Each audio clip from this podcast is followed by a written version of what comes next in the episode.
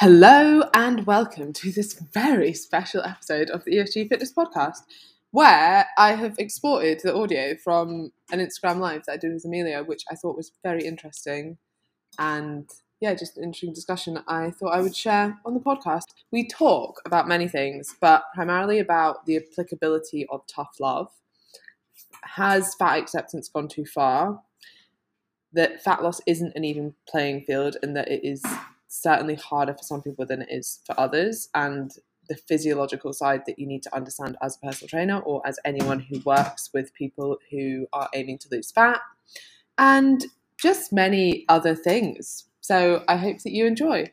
Who's geisha? A geisha, a geisha girl. uh, hi Hi everyone. Everyone. as you know it's tough love monday. That's our favourite day of the week. favorite day um, it's q&a so if you have any questions fire away we've got some do we want to talk about the tough love thing to start with I actually haven't listened to your podcast and I can't believe you did it. And then I was, so- I was like, I was such audacity. You've just done a full podcast and I just tried to ram my opinion into one post. I have just told everyone to listen to your podcast though. oh thanks You're welcome. Yeah, go and listen to the podcast. Um, I think, I mean, listen to the podcast. I don't. Yeah, I think the one thing that like I didn't think that well maybe we did discuss this. Um, We're talking about, by the way, Emma did a podcast saying, is the fitness in- industry getting too soft? And I did a post, hadn't seen that she did a podcast on that, that said, we're in sync. we are in sync in all ways. Um, and I did a post that said, you know, like self compassion is not being soft all the time, it's also being hard. In a nutshell, that's what we're Which is essentially what the podcast says as well. Yeah. But one thing that it did kind of bring up for me was it's harder to be tough love in some ways as a woman because you're often seen as like cold and abrasive as opposed to You are cold and abrasive. Look at his don't. face, such a cold and abrasive face. But it's like it's hard to, and I guess that's the skill of balancing between being compassionate, being caring, and I mean, I would argue that tough love is compassionate and is caring because it's coming from a place of wanting the best for someone, but also being friendly and you can have like both sides to that. You don't need to, basically, you don't need to pander to people's excuses. You can empower them to make change, and that's what I see tough love as. Yeah, so I think because I said when I just shared your podcast, I said we agree on things. I said I think we probably disagree on some things. I think the only thing we disagree on actually is you you see the fitness industry looking like it's too soft, whereas I don't, and I think it's because a maybe I don't know if I'm I don't know if I am more towards a too soft side, so I don't see it. Or I don't think our echo chambers are different because I don't think the fitness industry is getting too soft, and I don't actually not I haven't listened to your podcast. You've not listened to the podcast, so I don't think we do disagree. Oh, Yeah. great. And the thing is, when I say do I do you, I we do agree on this because we've discussed it already. But it's more that I mean, some coaches potentially, and I would include myself at certain times of this, have been so exposed and are so aware of not causing any harm, obviously, or of not wanting their clients to feel bad that you almost pander to the fact that oh like you know oh don't worry that you overate this weekend. Yes. sure don't worry about it but how can we make it change so it doesn't happen every single weekend because that's not conducive to your goals? Mm. Whereas I think there's a lot of coaches, and this is essentially what the podcast is about, that feel like a pressure to almost be like, well, actually, the compassionate thing in their head is to almost like allow those excuses to keep coming when actually the compassionate thing is parenting yourself, is not letting yourself give yourself these excuses so that you don't meet your goals. It's saying, it's fine, I shouldn't feel guilty about overeating, but realistically, if it's happening again and again and it's becoming a pattern, I need to do something to change. yeah. That's sometimes a little bit of tough love. Absolutely agree, and we obviously see this a lot with the EIQ and we have this discussion at least in every webinar. The same people saying how do to find the balance between being compassionate and holding people accountable, and it's like being compassionate is holding people accountable. That's they're not. It's a false dichotomy. Yeah, yeah, and that's exactly what I mean when I say is the fitness industry becoming too Mm. soft. Yeah, that's what I mean. I mean that there's a lot of very compassionate coaches who are almost like misinterpreting what compassion is. for hundred percent. Um, can I let you into a little secret? Mm-hmm. So years ago, when we didn't know each other, so this is coming back to your first po- first point. Years ago, before we knew each other, I remember seeing some of your posts and thinking, "Oh, she's quite harsh. She's quite abrasive," and Mm. you're obviously not. it was obviously seeing it through the lens that I was in at the time, which when But equally, I might have been quite harsh and abrasive at the time. And I remember getting a comment actually saying something. me? no, it wasn't from you. It was from someone uh, saying that I came across as quite cold and abrasive. so I remember screenshotting it in Foot Dark because I, like, I thought that was quite funny. And also, like, it, I think they'd also said it in quite an eloquent way. Like, you are quite cold and abrasive and to the point, but I kind of like it. Mm. And I was like, Scottish accent. yeah. I was like, yeah, fair. Like a lot of the time, like I won't beat around the bush. Like if I think that someone isn't living up to their potential or like as much as they can do, and they're like putting barriers in their own way, like I will call them out on it because I want the best for them, not because I'm being a dick. Mm. Yeah, and sometimes sure. you can beat around the bush so much, and it's like, well, this is actually what you need to do, and often that's what people want. And actually, when I ask my clients if they prefer, so one of the questions I have on Commit to Six is like, what kind of coaching do you prefer?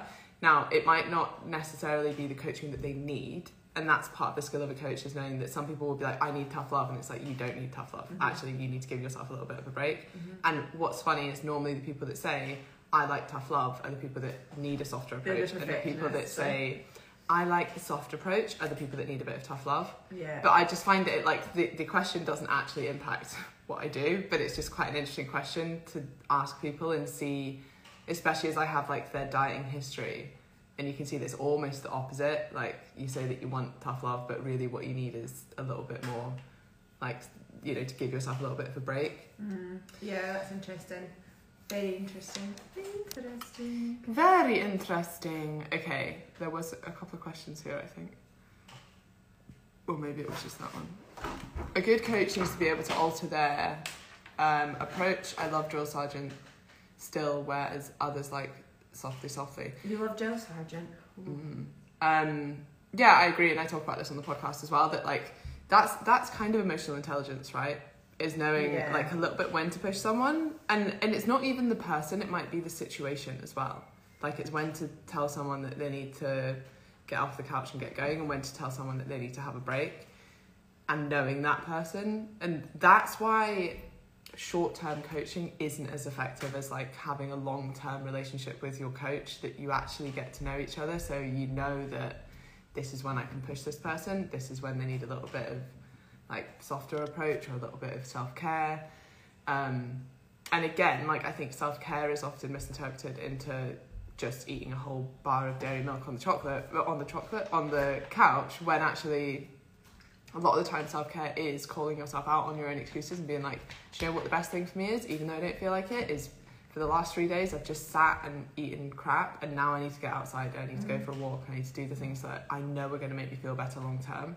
And again like the perfect frame for that is parenting yourself you wouldn't let your kid do that Yeah, yeah, and I think there's a quote that I have about that in EIQ, right? And it's a Kristin Neff quote. Like, you treat your kids, like, treat yourself like you treat your kids. It's the same thing, like, you wouldn't let your kid eat five tubs of ice cream. I also think, on, on, on a totally separate note, but also not, um, people in people are forgetting that compassion is not just talking, being kind to yourself and being proactive.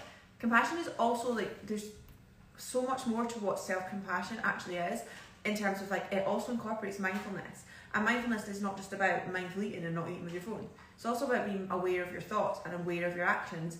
It's not it, people very much think a compassionate coach is like, oh, let's just be nice. That's actually not what compassion is at all. That might be self care, but compassion is so much more than that. even self-care isn't is it no, no, no. And in, in the sense of what you just said, self care is so much more. But it's like if you're going to be compassionate and call yourself a compassionate coach, you actually also have to understand mindfulness. You actually under, have to understand what that kind of thought work is. We talk about thought work, Mm. obviously being here, but like being aware of your thoughts, work doing the work, and it's also common humanity. So you need to understand what that means and how we all make mistakes, etc., etc. So there's so much more to it, which is why there's so much of it on EIQ because I think it's just I think a lot of this comes down to people not understanding what compassion is. hmm Yeah, agreed. And I think there is that like almost like stigma or like association around the word that like a compa- and I would have thought this as well. Like a compassionate coach is someone who's just gonna kind of be like, don't worry too much, don't try too hard. Mm. Like we don't want to push you outside your comfort zone. Like that isn't what it's about. Like you can be very like hard, I guess, and compassionate, True. and everyone loves hard and passionate love. Uh, sometimes trainers train to the point you don't want to return. That's con- that's not a good trainer. No, Like when you get a new person in the gym and you're like, right, I'm gonna go make them sick. Yeah. No, Yeah, those people are not. they don't know how to program. They're just No. like, yeah. Um, isn't there a thin line between tough love and resentment? I became quite small and wanted to crumble, especially when they outpour in from. Wait, sorry. Especially when they outpour in from of an audience. Love the podcast. Thanks so much. I don't know if I totally understand that. Between tough love and resentment, I became quite small and wanted to crumble. Okay, I think I'm not sure. She, she maybe Tough love has nothing to do with what size you are. Like it, No, I it's wonder if it's more means, like, like she oh felt she like felt small, small with tough to love. crumble. Yeah. maybe. Do you know what it needs? And it needs to be done right. It's no good just telling someone like, oh, just fucking do it. Like it needs to be done from a place of. When I give tough love, it's like I'm empowering you to make that change because I believe that you can do it and you absolutely can do it. And here, here's the tools and here's the support to do it and to make that change because I know that's the goal that you're working towards. It's not like just shut up and do it even if you're struggling. Like and that's, not tough love. Like that's, no, that's just you know, asshole. yeah, that's just tough Yeah. without the love. Yeah, I think that's the thing. Like tough love means coming from a loving place. Yeah, I, and I I- get I get what, what what this person's saying though because again, tough love can be misinterpreted as I think people use it as a guise to get away with saying dickish comments. Yeah, and it's not you're just being a dick. Yeah, like oh well, it's just tough love and you wouldn't understand it. It's like Yeah. no, You're just being an asshole. yeah, Agree. okay. So the ones at the bottom are new, aren't they? Yeah. Oh. Oh, I can't see it, but I'm excited for it. Do you think the fat acceptance has gone too far now? Health aspect as well as common sense. I think. Let's kick this off. I think there are extreme extremists in any social movement and in any health movement, in any diet movement. There are always extremists who go too far and get it wrong. Do I think that's happened in fat acceptance? 100%. But what I think is the problem is that people in the fitness industry don't understand what fat acceptance is. Fat acceptance is not saying, uh, except if they're extremists and they're wrong, and this is the point. True fat acceptance is not saying it's healthy to be have a high levels of body fat. That's not what the fat acceptance movement is. It's saying people who are in larger bodies and carrying larger amounts of body fat still deserve the same level of respect and lack of shame around their bodies and should still be celebrated as people in their bodies the same as somebody who is thin. That's what the fat acceptance movement is. Has that gone too far? No. Do I think people in that movement have taken it and run with it and got it wrong? Yes. And that in that sense they have gone too far by saying I, I they're not saying I accept my body, I, I love my body, I respect my body and I'm in a larger body. They might be saying that, but then on top of that they're saying I am I don't need to change my body in order to be healthy. And although you can certainly get healthier in a larger body without changing your body fat levels for some for most people with a larger body. Heavier, larger body fat levels do need to change that. So do I think some people have gone too far? Absolutely. Do I think that's a really easy narrative for the fitness industry to spin because they don't understand it? Also, yes. Yeah, I think it's hard because a lot of these movements, like, there is a lot of nuance in them. And a lot of the time, I, would say the same is true for intuitive eating, right? It doesn't, like, it's, it's the same kind of narrative. It's like, okay, is fat acceptance saying that you can be healthy at any size? If it is saying that, then it's gone too far. Because, no, storing a lot of excess body fat does have health consequences. And it's almost like we've kind of flipped it the other way especially in regards to like that area of like i guess the fitness industry or if you could would call it that that like a healthy looking body is now almost portrayed as like problematic in some way or i don't know look like creating expectations that are unattainable for some people etc etc so i think like some parts of it have gone too far and i do worry about like the exposure that some people are getting to those messages who maybe are in larger bodies who maybe think okay then i don't need to change. And i think there's a very there's a huge difference between accepting where you are and like i'm enough where i am. I'm a great person. Just because i'm storing some excess energy doesn't mean anything about me. That's fantastic. But then to not change even though you know it's going to improve your health that's like that's a different narrative and i think that that's something that we should be talking more about if people are actually under the guise that that is true. Like we have so much data, like that actually being having excessive amounts of body fat will impact your health negatively in so many ways. Like not just type two diabetes, obesity, but like increased risk of cancer. We know that it's linked to depression, and I think that sometimes they kind of move the goalpost a little bit in that yeah, but you know, dieting reduces your or dieting is also linked to poor um, mental health. But when we take it into like, okay, let's take everything else aside. Like that, we're talking about physical health here, not mental health. And if you just look at that on its own, then yes, reducing the amount of body fat that you have is going to improve your physical health if you are storing an excessive amount of body fat. There isn't really any disputing that, and all of the data supports that. And as Amelia is saying, like maybe something that we should be focusing on more, which does have a bigger impact on health, is getting people to exercise more. So we know that even if you don't lose any body fat, but you start to exercise more, you will improve your health. So maybe that's something to focus on. And then we know, kind of as a byproduct of that, most people do tend to lose weight because their behaviors become healthier. Um, but yeah, I do, I do kind of worry for like the next ten years because a lot of these problems or a lot of these you know, it doesn't come to fruition like that. It's not like, oh, you're in a larger body, that means you have type 2 diabetes now. It might be five, ten years later that your insulin resistance has built up to a point that actually now you are type 2 diabetic.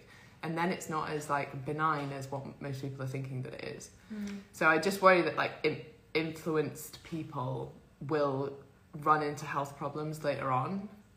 Mm. And yeah, that's concerning, especially when you have doctors literally saying that it's fine. Yeah, and I think that's a fair point actually to bring up too. We are not the right people between the two of us to give you this full nuanced opinion on the fat acceptance movement mm-hmm. because we're not part of it and we can give the physiological perspective and what we know from the fitness industry from our lens but also that like it's really important that we have these conversations with people that are actually part of that movement too and they can provide their perspective and then you can make a fair judgment the problem is is that and something we discovered when we were going to do the weekly live event is that a lot of people who are anti-diet don't make space for these discussions to be open and are quite closed off to the potential of these types of discussions whereas we try and be as nuanced as we can but we don't know the ins and outs of that mm-hmm. and we're not we we don't have lived experience etc but we but if unless people are willing to have these conversations, it's really difficult to get a fair, genuinely fair approach. We can only do our best, but we're still limited in terms of what. Yeah. Yeah, I would love to see more discussions like that. Um, and I think that you, I think that there are a lot of personal trainers who still don't quite understand like the differences in different people and how it can yeah it still comes back to energy balance but it is genuinely harder for some people to lose weight than it is for others mm-hmm. and the likelihood is if you're a personal trainer who's always been in shape who is has quite manageable hunger levels you've never experienced what the what some people have experienced when they're trying to lose weight mm-hmm. and the analogy that I like to give just to kind of put a little bit of context into it is that when you when you get very lean, so like competition prep, and everyone's like, you know, within the fitness industry, oh, they're grinding, they're so hard, it's amazing, blah blah blah, I'm working so hard. You wouldn't understand the hunger that I feel. Like, I'm, I'm, I don't know, smelling chicken breast. Like, what's weird stuff that competitors do? Like, I don't know. I used to see rub- packets of like food on the floor, like rubbish, and I would be hypersensitive to it. So I'd be like, oh my god, there's a packet, like an empty Mars bar packet on the floor. Oh my god, I need a Mars bar. It would just be a piece yeah, of like stuff like that, right? And part of that comes from having very low leptin levels. One thing that happens when you're very overweight in some individuals is that you become less sensitive to leptin, so you're a bit leptin resistant. And it's kind of similar to that heightened response. Like your body genuinely doesn't think that it has that much body fat. So if you have competed as a personal trainer or you've got very lean for a photo shoot or something, I try and get people to feel like uh, to kind of put in the perspective of that might be how your client feels at a much higher body fat percentage. Mm-hmm. And it isn't true that just because you've got more energy, it should mean that you know you'd be absolutely able to be in a deficit. From a physiological perspective, there won't be like any negatives to that, but your brain might very well think that you're starving, Mm-hmm. which is why it's really really hard to stick to these these calories or this this diet and how it can be so much harder for one individual, despite the fact that they're storing more body fat than another individual who has less body fat. You don't know that their hunger cues aren't exactly the same or that their drive to eat isn't the same. Yeah, and then on top of that, you've got people who are excessively lean, like competing, and they get they feel virtue in that hunger, and they get celebrated for that hunger. Whereas someone in a larger body has the same like feelings that are really hard, and yet they're they're getting shamed for that hunger, and they don't get a benefit a benefit from that hunger in the sense of they have to even keep dieting in order to lose body fat. Whereas people who are really lean are like, yeah, I'm I'm winning a trophy from this hunger. Like there's a psychological side of that too that you can't even imagine. I Yeah, and I think it's like the hopefully the narrative that nobody thinks anymore, but like shitty personal trainers that like, well, they're just lazy, they just don't want it enough. I'm like, they are probably working potentially just as hard as you, Mhm. and you know you think that you're grinding really hard and you're zero percent body fat and blah blah blah blah blah, in a much larger body, like it, it isn't equal, and you can't see that from the outside. So I think that's where like understanding that is something that we go over quite a lot in EIQ, and I think that that's one of the like actually that's, I was going to say that's one of the most important things. There's so many important things, but for me anyway, that's that's a really important thing to make sure that personal trainers understand is that. It, yeah, you might be like it's just energy balance, and yeah, it does come back to energy balance. It does come back to them being in a deficit, but it certainly doesn't mean that it's as easy as that for everyone, and that's a really important point to understand. Mm. So some Great people, question. yeah. I mean, did did we go on a little bit of a tangent? Maybe. Us? Tangent? Never heard of Soapbox? Don't know. Um, right, I think that might have been the one that came up. oh no, mate, I think there was one before this. Um, the clothing sizes, if you actually measure them, they're usually they're much bigger than the advertised size to feed egos. I don't know if they're feeding egos by having clothing sizes that are not What's this for? accurate. I think he's saying clothing sizes or she's saying clothing sizes that are bigger than the advertisements to feed their egos. I don't think it's necessarily feeding. I think I might be wearing a twelve-year-old girl's How, sports how great does your ego feel right now? how great do you feel about yourself? I think it's Tax-free, baby.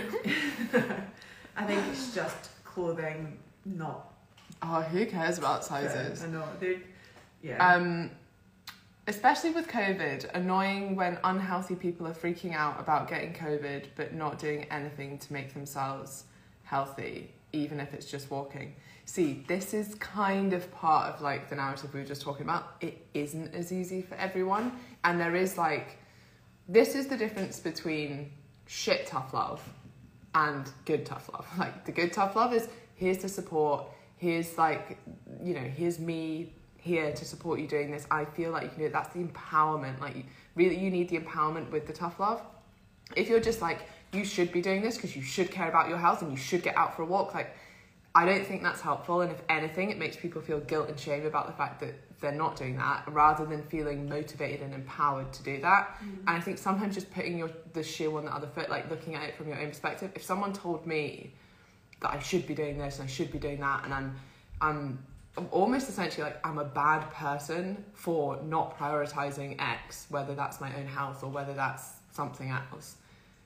That's not going to make me want to change. Whereas if someone comes at me with like, these are the things that we can do together to help you, and I know that you can do it, and it's empowering, and it's a little bit of, yeah, you do have to get off your bum and do it, but these are the benefits you're going to get. That's completely different. So it, a lot of this is in the delivery, I agree. I think. I agree. I think if you're, I'm not sure if you're a coach or not, but if you're getting annoyed at the way other people act, then look at why that is the case. If one of my clients for two months didn't make progress, I would think, right, how, what am I not doing to support them? How can I support them more? Not, oh my god, I'm getting so pissed off at you. Why are you not doing what we're saying? Like that's the art of behaviour change, and again, something we talk about in feel all the time. It's like our job as coaches is to say, how can I support you? Not I'm annoyed because you're not doing what I'm saying. Like it's not your place to get annoyed. Mhm. about someone else's actions. Even as a coach, it's not your place to get annoyed as- at their actions. It's your job to support as a coach. Or if you're not a coach, it's your job to say nothing because actually they've not asked for your advice and it's unsolicited. So that's another thing. Just it's important to self reflect on that a little bit. I think.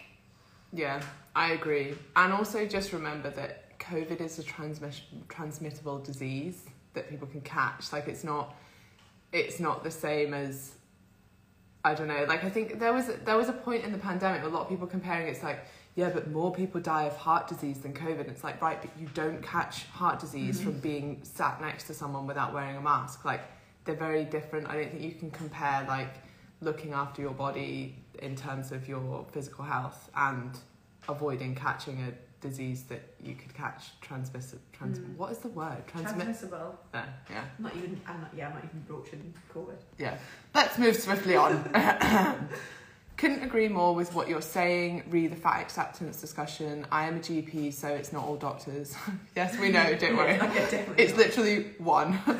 um, but I agree that there are some doctors who do endorse it um, all and not and do not encourage weight loss. It does seem like I don't understand why they're not um, You like do understand. penalised I think. by but by governing body. Know. Like that yeah you are totally right i think do you know what i understand that again i understand that a lot we have the data that shows us that when people are stigmatized for their weight in, doc, in doctor surgeries not by doctors like you by the way who just say yeah weight loss might be important here but people who are genuinely stigmatized and it's like their their diseases and their underlying um, symptoms etc get dismissed for weight. Or they're just told like just just go keto and lose body fat or whatever it is. That contributes to like weight stigma weight shame and it contributes to people not like getting misdiagnosis not even seeing their gp so that's where a lot of this side other side has come from to fight that. But yet again it's extreme and it's unhelpful because extremes are unhelpful but we live in a we live in a world where extremes are pushed and everything in the middle is left behind unless you have people consistently pushing for it. So all we can do is say, this is the middle ground, this is the middle ground. it's the framing again as well though, isn't it? Like if if you're saying you need to lose weight because these really scary things will happen if you don't, like you'll get heart disease or you might get diabetes or blah blah blah.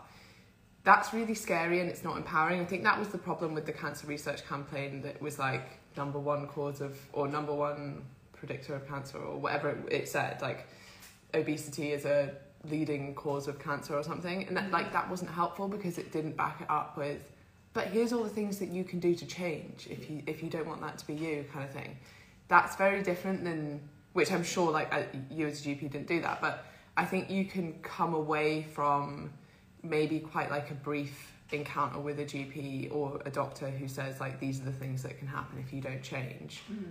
and feel scared and fear and comfort that with overeating. Yeah.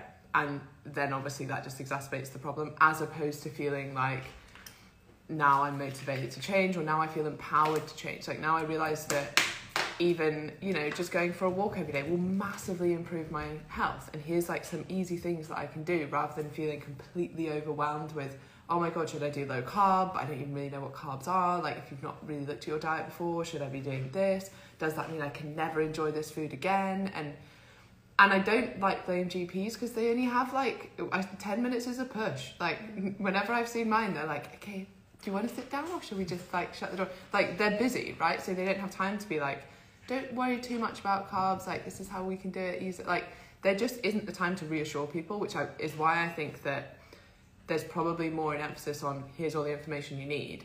Fuck, that's overwhelming. I don't know what to do. Now I'm a bit scared and all these bad things might happen and that makes me feel worse and now I'm going to eat to numb those feelings. Mm-hmm. That so there needs to be something in place for that, but I don't think I don't think it's hiding away from the problem. I think again it comes back to the kind of like it is a, it probably comes back to tough love, right? Like do you, the, realistically this is going to cause health complications going forward.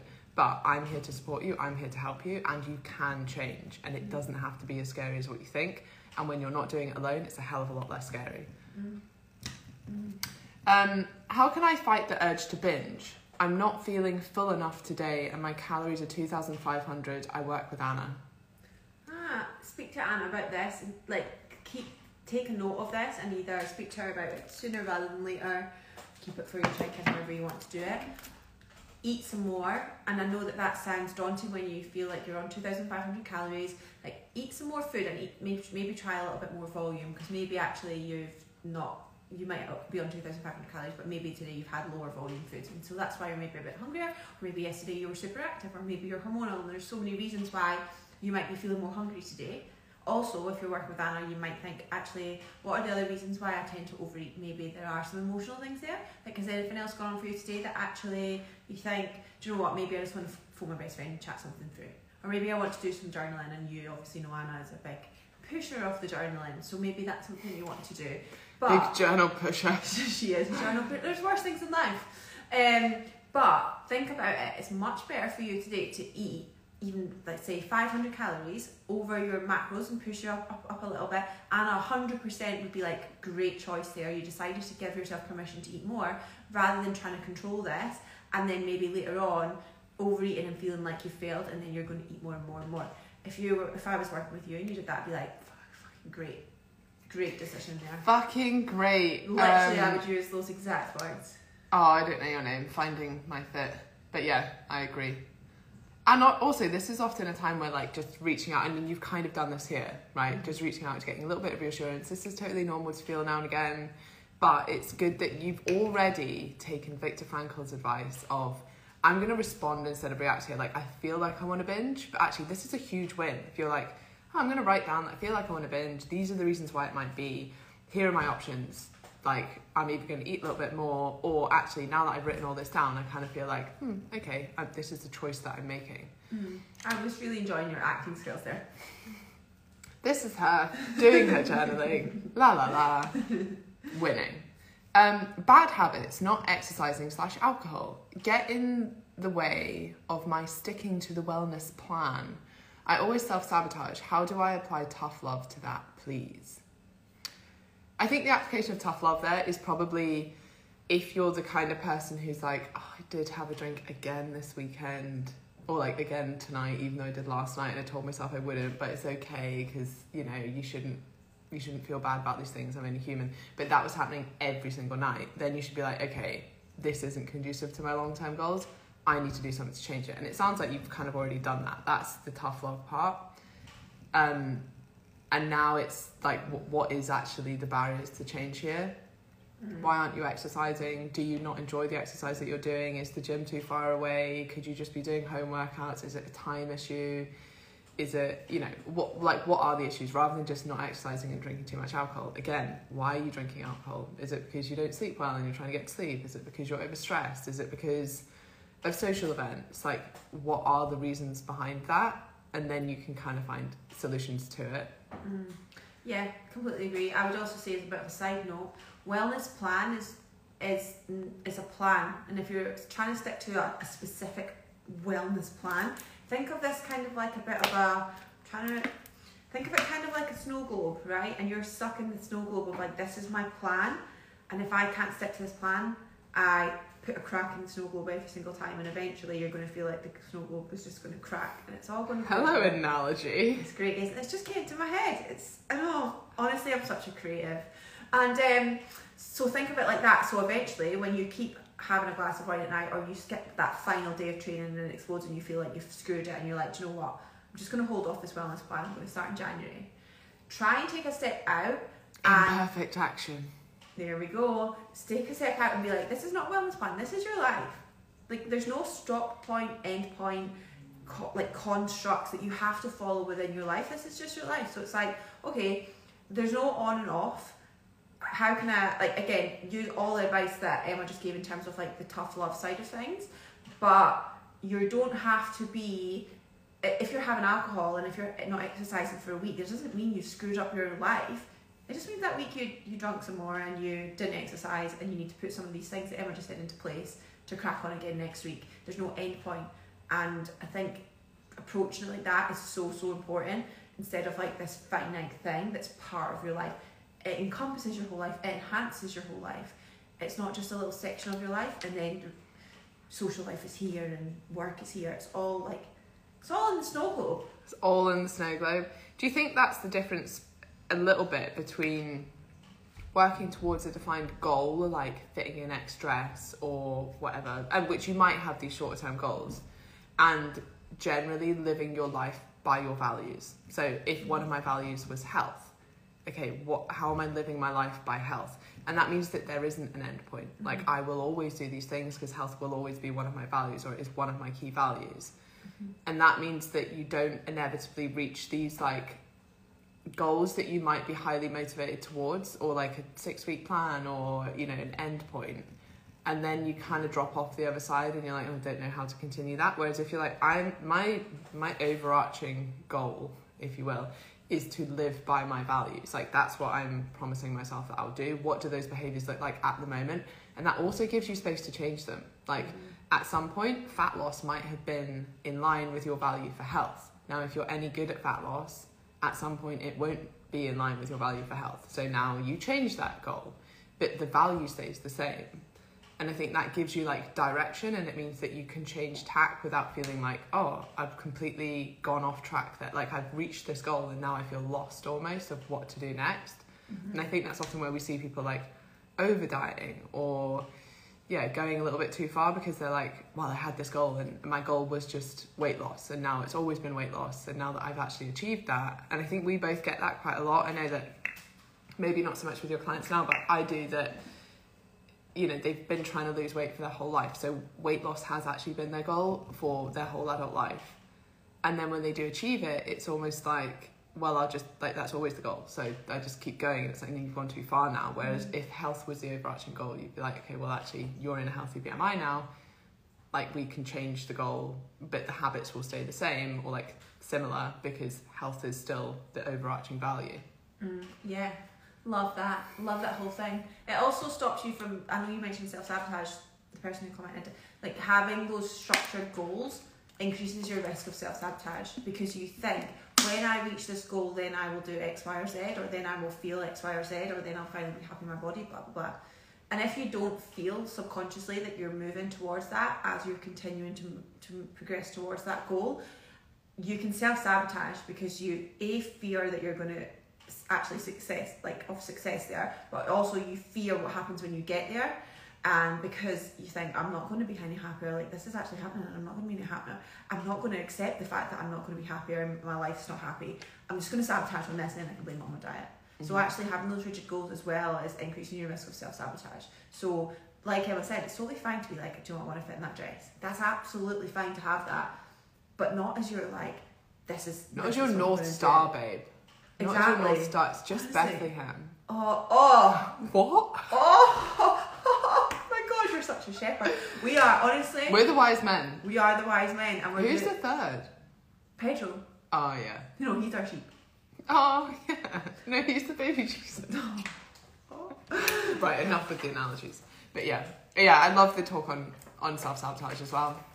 I think that, like I did a post yesterday about waiting to be happy, and it just resonated with me so much. I listened to this on Modern Wisdom podcast, but these are the good old days. I know that that's like so cringe and cheesy, but it, it you will. You'll look back on Oh. this and you'll be like. You'll be like, I was waiting for X to happen, or I was hoping, that, you know, like when I'd set this business goal, like I, then I was going to be happy, or when I'd lost this weight, then I was going to be happy, or even like when we go to Mexico, then we're going to be happy. Like, I feel like we're very good at being like, we're happy wherever we are, no matter Yeah. what's going on, because we're choosing to be, because we're not putting it off for this other goal that's coming. And then when you look back, you're normally like, shit, that like that was when I was happy, when I was working towards X, and I didn't allow myself to be. Mm. So I think that just that frame of like, yeah, like these are the good old days, it just really resonated with me. Yeah. Um, hi girls, I love all the content you share and the podcast. I listen before the gym at 6 a.m. Oh. Oh, thanks. I'm assuming Dory. Do you think having set routines and non negotiables can make life too formulaic, or do you think it makes it more freeing? Oh. Again, I think it just depends on your frame of it. Yeah.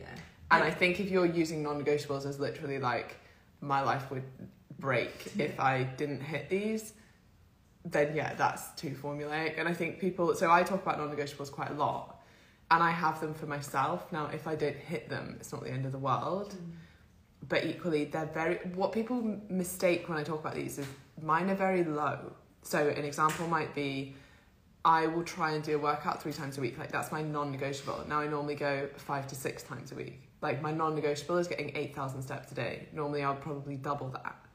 But they're like the fundamentals that I'm like I like to hit those as and I have ones for work as well. That I'm like I need to do X, Y, and Z. Everything else is is like a bonus. And even on my like shit weeks, I'll always still do those, and that kind of keeps me ticking over. It's more about allowing yourself to be imperfect than it is about setting yourself really high standards. Mm-hmm. So you've kind of got like a baseline there. Now, if there was a week I was ill, or like after back surgery, I was obviously not like, well, my non-negotiable is still three workouts, so well, I just have to do them. Like, there's being like sensible with it, and I think this is true for a lot of advice. It's like this is great advice if you're sensible. Like, still ap- apply that on top of it. Like, if you're like, oh, I've got COVID, but I know I set these non-negotiables of X, Y, and Z. It's like, mm, come on, like there has to be a bit of common sense with it. I think. I agree. Think about like take away from food and exercise. Be like, okay, so my non non-negotiable is that I am going to shower every day. But do you know what? No, Do you know what? Amelia doesn't. I'm like, no, I do. But We do right, because it's we- it's sweaty here. yeah, right. But say you had a day that you were, I don't know, you didn't shower for some reason. You're not going to be. like- You're not to be like, I am such a shit. I can't. I actually can't believe I didn't shower today. I am. I mean, I probably The worst. I am the worst person ever. Yeah, but you'd say that, but you wouldn't be like, yeah. I am actually a bad person Yeah, for you not go to showering. bed, and you get up, and you crack on with your life, and it's people treat food and exercise like it's some sort of holy grail that doesn't that that requires this rigidity, and it's like you don't treat the rest of your life like that. Like even if you were like if you were wasted and you didn't brush your teeth one night, you wouldn't wake up the next day and be like, oh my god, just, oh my god, I can't believe I didn't brush. my And then teeth." you wouldn't be like, well, fuck it, I'll never brush my teeth again. Exactly. But we've and Ruined it now. Yeah, exactly that. Like It to is funny that you think like that, right? Isn't it? Mm. Because, it, like, if you miss a, I don't know, if you have a day of crap eating, really, you should be thinking, well, today I'll make, I'll, I'll make good choices because yesterday I really didn't. But most people think, well, there's no point then. And if you put it in a different context of like, right, so you, you didn't wash yesterday, so today you're like, there's no point washing for the rest of my life. like, it doesn't make any sense. We were speaking about um, the kind of like there's there's often a lack of I guess being like rational and logical, even with extremely intelligent people when it comes to nutrition. We were talking about like ourselves at some oh, our- ourselves, but then also like people we've worked with in academia that are like so intelligent and also like exercise physiologists or like just physiologists in general. And yet when it comes to nutrition, sometimes still have very like odd views that have no scientific base whatsoever. And like my mum never watches any of these, but like she's a prime example, like is a professor, no like very scientifically literate and yet we'll still be like, no, it's bread that's put, making me put on weight. I'm like, it's the calories in the bread though, mum. She's like, no, inherently bread. yeah, interesting. Okay, um, we'll wrap it up, but someone obviously we have to read out the really nice comments before we go. I love your attitude about love and supporting people without judgment. Thank you. Aww. Thank you. Although I'm cold and abrasive. I think you got the wrong impression here.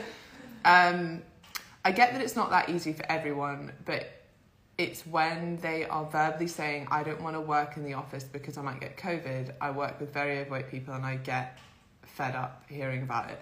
But yeah, like I said, you don't catch obesity, although it is actually very. Um, there's a really interesting stats around that. Like I can't remember. Even if you're like two people removed, you're still like a high percent. This is such crap information. I just can't remember the percentages, but you're still a very high percentage more likely to be overweight if like a friend of a friend is overweight, which is mm. interesting. But anyway, my point is, it's not a communicable. Is that the right word? Yeah. Disease. Like it's a non-communicable disease. And I think You can't well, compare the two. Yeah, these are very separate things. I get that it's not easy for everyone. Yeah, absolutely. But when they're verbally saying, I don't want to work in the office because I might get COVID, that's a completely separate, nothing to do with their weight. That's a separate thing. If someone who was lean was saying that, would you still, like, it's, they're just completely separate things. And Yeah. also, like, you could argue it both ways. They could be like, do you know what? I am overweight, so I know that I might have COVID worse, or my my consequences might be worse. thus I don't want to be in the office. Mm. That's not to say that they're not already doing something about their weight or they haven't been trying very hard to be doing something about their weight. Mm. I think uh, people forget as well, like weight loss takes time, fitness takes time. Mm. If you know COVID, like if you suddenly have decided, especially in the fir- when the first wave came, and it's like you know you've done nothing about your weight. Like oh, I'm sorry, I didn't lose hundred pounds overnight when COVID appeared. Like yeah. And I think as well, like if this if you predominantly work with people who are overweight or in the obese category, then you tough love. You need to work on your empathy a little bit of these people because maybe people are not struggling to do it to do it because of their knowledge. They're struggling like they need your support and they need your empathy. And you saying, "I'm getting fed up of hearing it." I'm sure you're not saying it to them. Is the opposite of what they need. Like, and maybe it's actually that you don't. Maybe you need to work with people who are not overweight or obese, or just work on your empathy a little bit. And that's, and I mean that again from the toughest, lovingest, Mm. most loving. Yeah, there's your tough love. Mm. If you are a coach, you might not be a coach. Actually, actually, they, said they work with people Oh. who are overweight. Oh, well then you should be doing EIQ because I think after that lecture you will kind of understand a little bit more the nuances and how actually, you know, you can't tell from looking at someone how hard they're working at all, Mm. and yeah, that shows a, a real lack of understanding in, yeah. Sorry, but, but that is like my pet hate is personal trainers that don't understand that. Mm. Maybe I should talk about it more. Um, do we want to cover that one? Extremely low calorie diets. Pop it on Emma's box. Oh wait, hold on. Pop it on Emma's box or my box, whoever's got a box up, and we will answer. Yeah, we will answer that. Um, I think for most people, no. Um, not from a physiological perspective, really, but from a psychological perspective. Um, but yeah, I would love to answer that. So do put it in the box. Yeah, we want to give it credit, We want to give it airtime. airtime. Airtime, babe. Oh, do you know what I'll do? Screenshot it and we can answer it on the next. Great. Next live tomorrow, my page, similar time. Be there. Um, right, we're out of time for questions. okay, bye. Bye.